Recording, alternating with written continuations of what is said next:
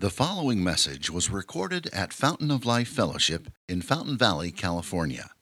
For more information, visit www.folfcrc.com. All right, well, if you're new with us today, uh, you should know the sermon this morning is going to be a little different. Uh, through, through an organization called World Orphans, we have had a partnership with the church in Haiti for, I think it's seven years now, might be more. Uh, and that partnership is all about caring for vulnerable children. So we use this term OVC, kids. It means orphan or vulnerable child.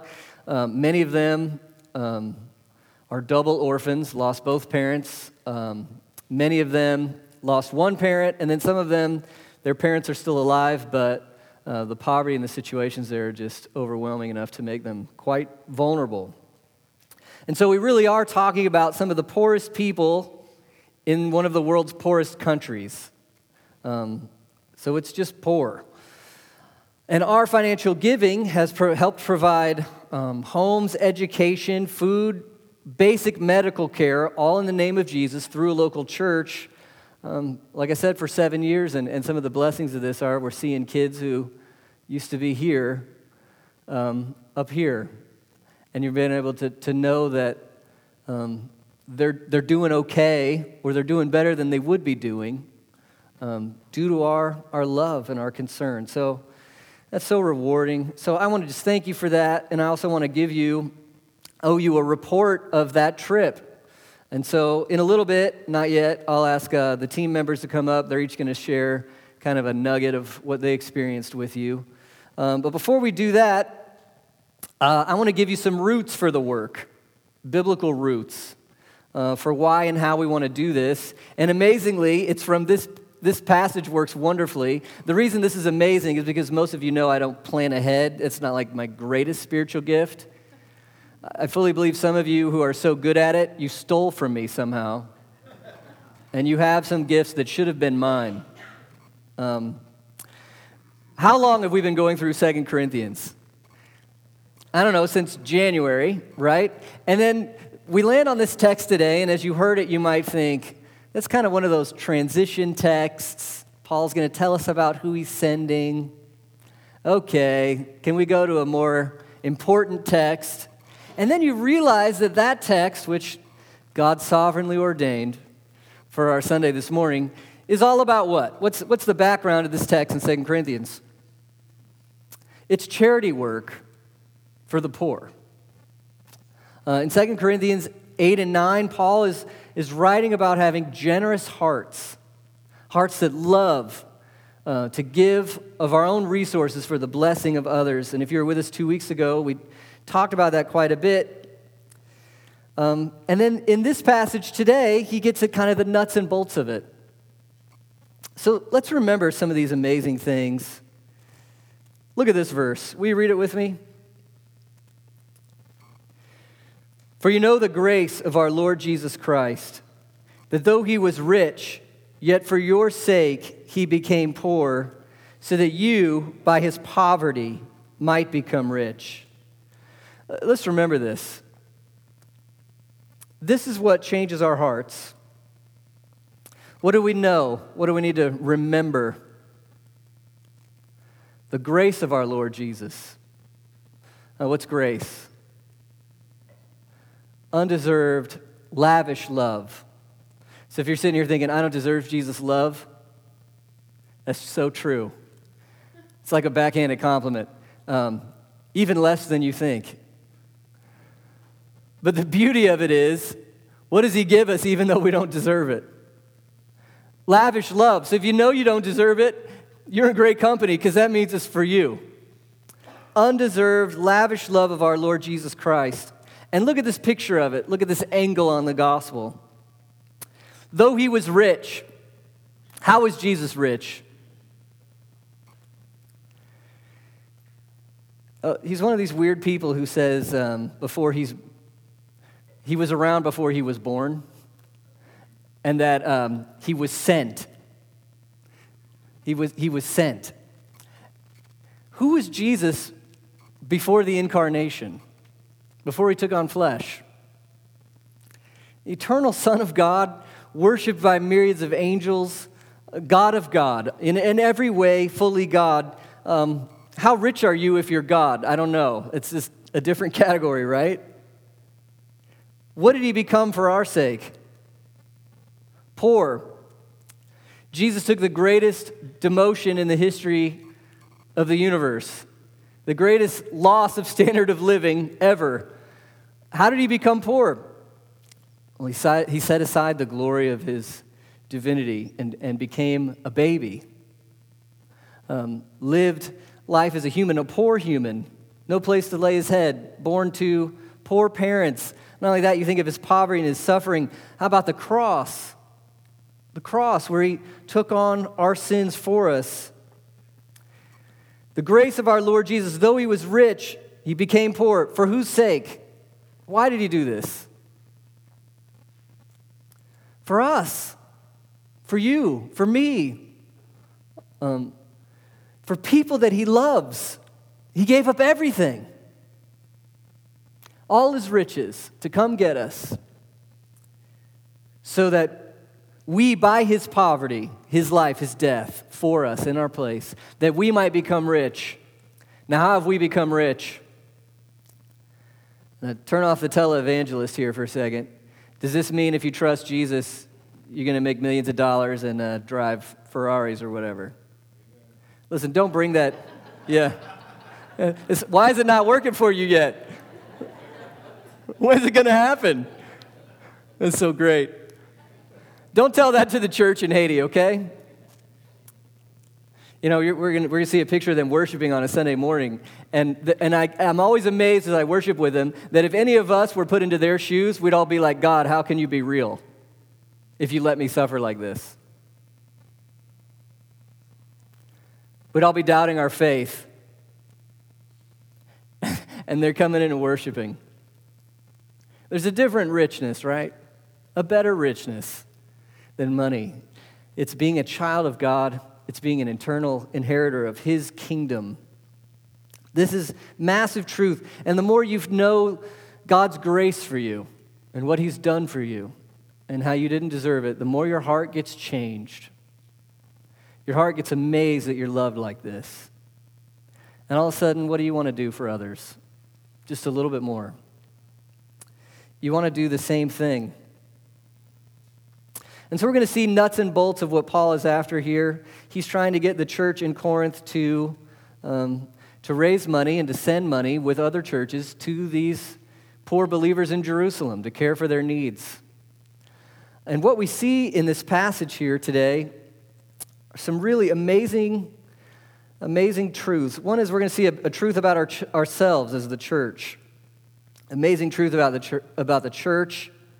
And then we're going to see how that truth guides our charity, is the word I'm using. Um, generous giving to those in need.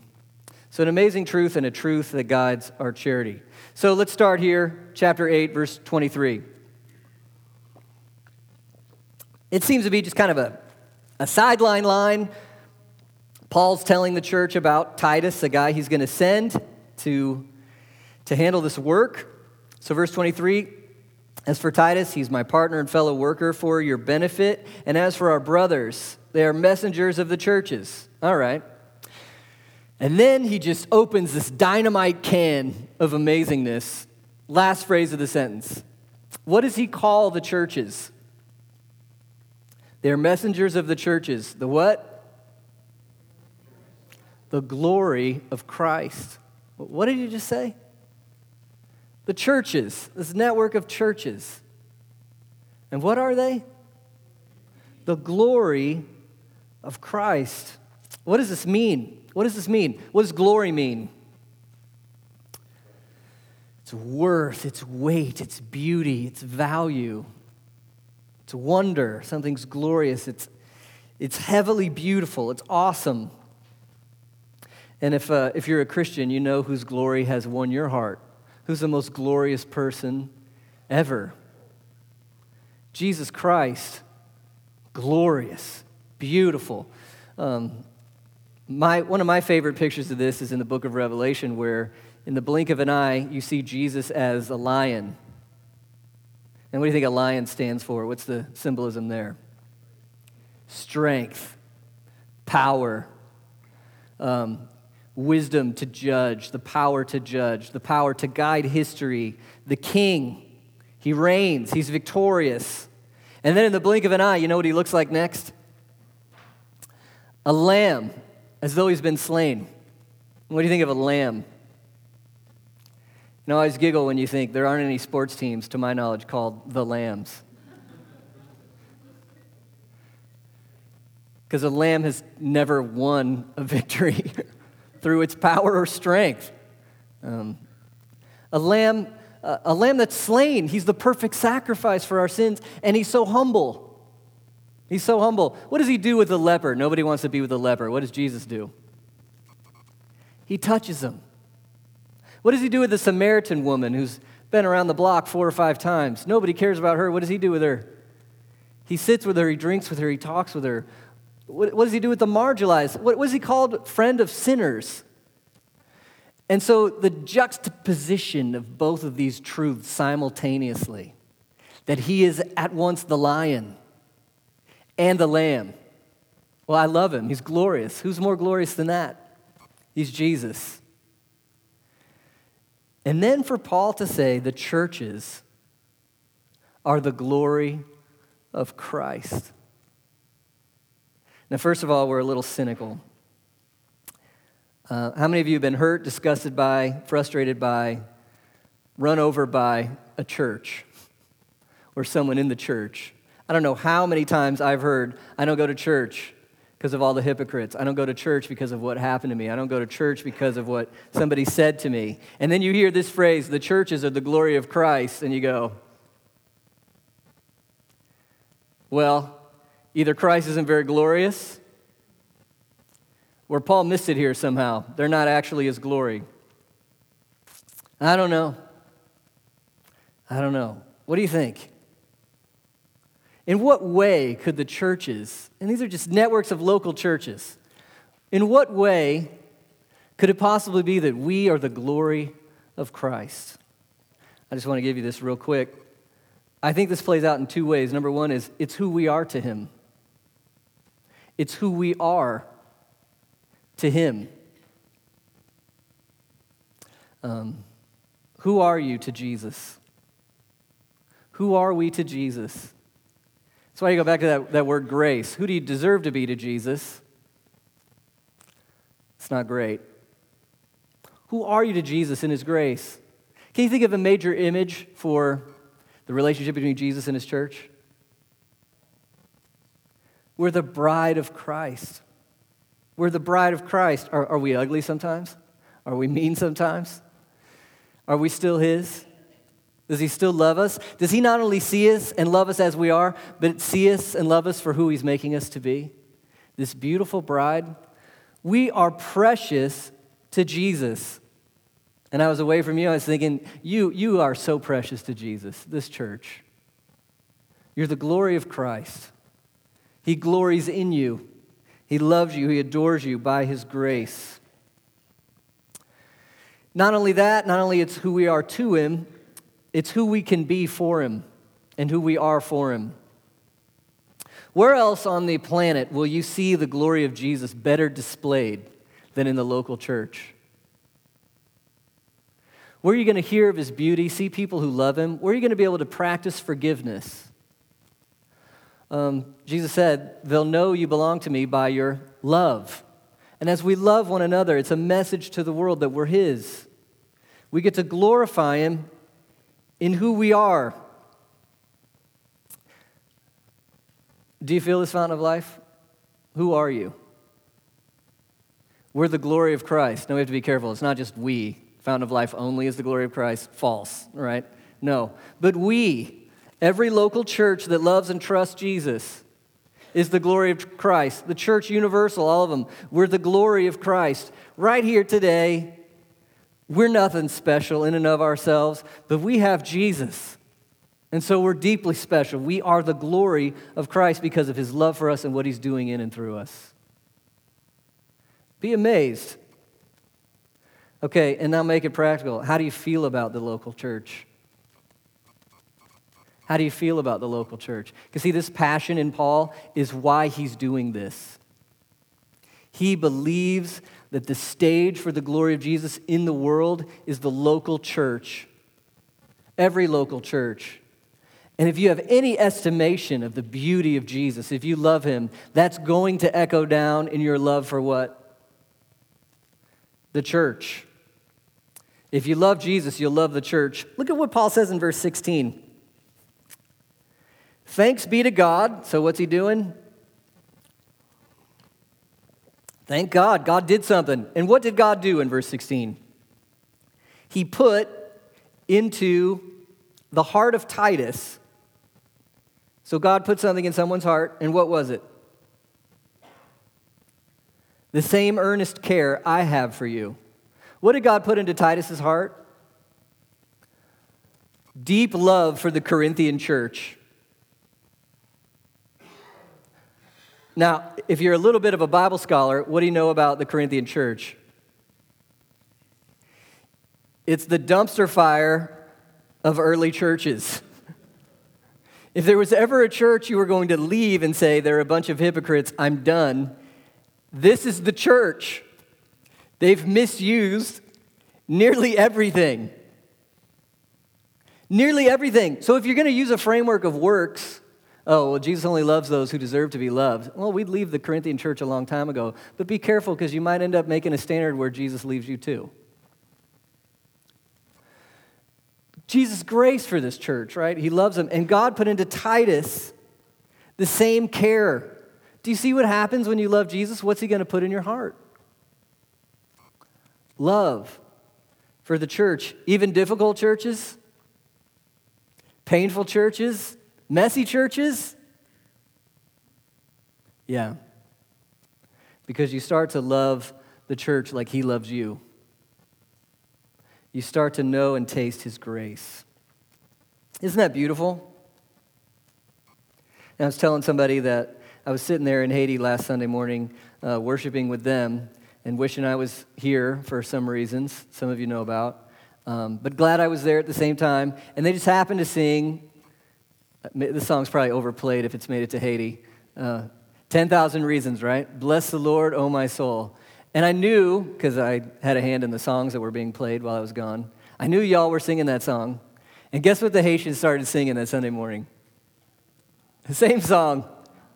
And it was this great little, I don't know, this great little encouragement for me of, uh, uh this text is in my mind, of, of the Lord in his global church and, and we're all worshiping him, and he's, in all these, and he's in all these places together. And that church is the glory of Jesus, just as much as we. So that's a fundamental truth, and it'll change your life if you see that. It'll also change how you do charity. Look at verse 19.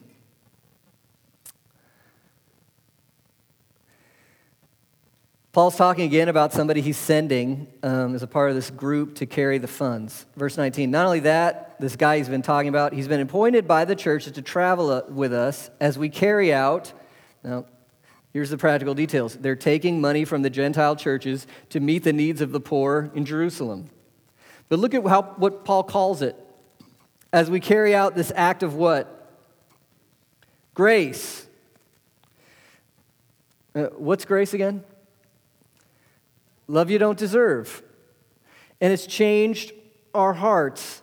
And now, this giving of uh, one church taking their resources and giving them to another church, it's now called an act of what? Grace. It's grace on two levels. Number one, God's given us the resources to be able to give to others, right? Amen.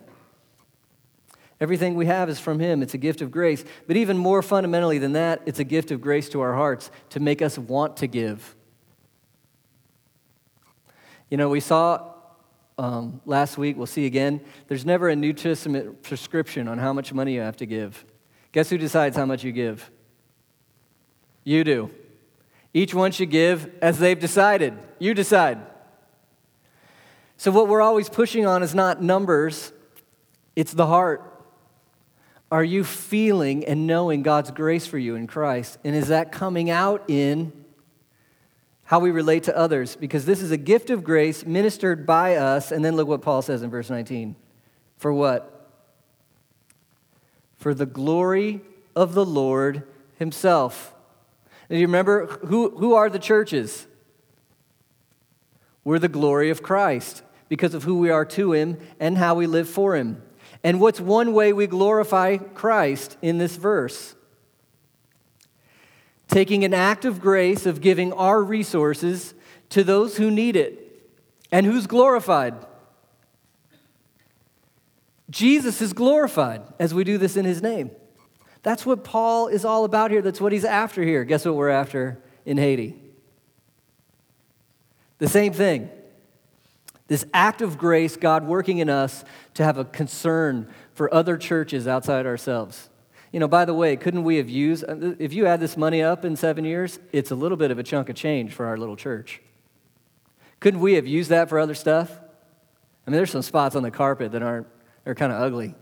Um, we, we could have we could have added some here and there with this kind of money. But one thing we want to do with our money, what's happened? Well, we care, we care about them too. And we want to give some of what we have to them for the glory of the Lord Himself. Uh, back up again, Christian, what's bigger than the glory of Jesus? Is there a greater mission than that? Nothing's better than this. And then look at verse 24. Look what Paul says to them Give proof before the churches of your love and our boasting about you. it's a, a gentle prod. What's the proof of love in this context from one church to the other?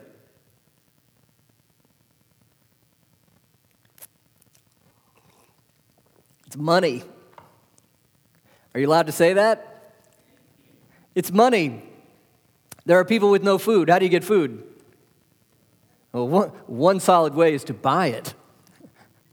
Um, and there are some cases where Proof of love means generous giving. And that's the way we're trying to love these folks in Haiti. And God gets the glory. You know, it's true. Um, as we've been able to meet with some of the same people over time and interview with some of the, uh, the caregivers and these amazing people who are trying to care for all these kids in their little mud huts. Um, Ever, you, you do get a few come up to you with a translator and they just say, We just thank God so much for how you're helping us. And then when we say publicly, We're doing this because of the gospel, you know, we're all there, we're, we're living this passage out. Jesus' grace to us, Jesus' grace to them, are helping them in this way, them challenging, encouraging us in other ways. Who gets glorified? Jesus does. Our churches, we're the glory of Christ. It's precious. So, number one, we are the glory of Jesus. Number two, we glorify Jesus with generous love, proven by giving. Here's another way we want to glorify the Lord. Look at verses 18 and 19. Uh, so, so Paul's giving this list of these guys he's sending, okay? We're sending the brother who's famous among all the churches for his preaching the gospel. I think that's funny because he's famous for preaching, and what's his name? We have no idea. so, just so you know, if you're famous at one point, you might not be famous later. Don't work hard, too hard to be famous. Anyway, he's going, whoever he is. And verse 19, not only that, uh, he's been appointed by the churches to travel with us. Paul sending Titus, apostolic band, I'm going to send Titus. The churches, specifically of Macedonia, they're sending nameless famous person. Why is this important? There's going to be another person going as well. Verse 22. We're sending a, a, uh, a brother we've often tested and found earnest in many matters. Why is that important? Because these people are going to carry lots of money. That's why it's important. Lots of money. Now, for us, it's easier to move money around than it was for them. For them, even this journey from, this, from, the, from point A to point B is incredibly dangerous. And I, I don't think they could wire money back then. So they have to actually carry it. Um, and so, what's the reason for this varied delegation? where, by the way, Paul's not touching any of it. The one who's pushing for it isn't touching any of it. Do you see why? Look down in verse 20. We take this course so that no one should blame us about this generous gift that's being administered by us, for we aim at what? What's honorable, not only in the Lord's sight, but in the sight of men. So Paul is saying we want to have blameless integrity in the way we handle this process and the way we handle this money. Blameless integrity. Uh, if you've looked into charity at all and how it works, you realize how difficult this is. You realize how difficult it is. Sometimes we're like, oh, I gave five bucks to a homeless person. That was nice of you. It didn't do anything. Um, no offense, but the charity I think we should be after is transformative charity, right? It's the old cliche give a man a fish. I can't finish the cliche. Anyway, supposedly you're supposed to teach him how to fish. feed him a snack versus feed him for a lifetime. Giving, where you just give and then you leave, versus enabling, training. Transformative charity. Well, you try that, and it's so difficult. There's book after book written about how, you know, even Western governments have given billions of dollars um, to all sorts of impoverished nations. And what has changed? It's amazing. Very little's changed. But there's some groups that are doing uh, great work, seeing some transformative change over time. World Orphans is trying to be a group like that. It's trying to be a group like that. That's why we tried to, to, to give to something that gives long term education to kids. That's why they're really working on and experimenting with ways to provide job training, group savings, kind of thing. So to, to not just hand out, I mean, should, should we hand out emergency things to those who can't do anything?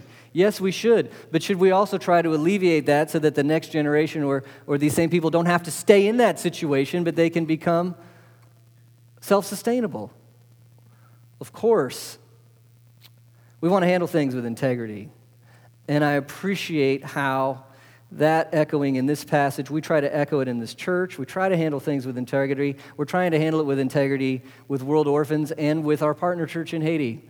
We got to have a four hour conversation with them on Friday, just celebrating what God had done over seven years and then working on um, how we need to see better excellence in certain things. And it was so great to have church representatives there, World Orphan, Haiti representatives, World Orphan, stateside representatives, and our church represented in this great conversation. It had such a great spirit to me, to it, and it left me with a lot of hope for how things can improve. But it's, it's this idea we want to have integrity because we want to do what's honorable in the sight of two audiences. Who do we want to please in our integrity? We want to please God, right? We want to please God with our integrity. We are not going to misuse what people have given. And who else do we want to impress in the right way? The world.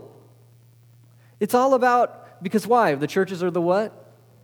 The glory of Christ. We need to look like it in how we handle financial matters and how we handle even things like charity. Uh, so we've seen the church is the glory of Christ. That means we want to give generously to one another for his glory. It also means we want to do this process with integrity for his glory. Last one. Look at verse 16.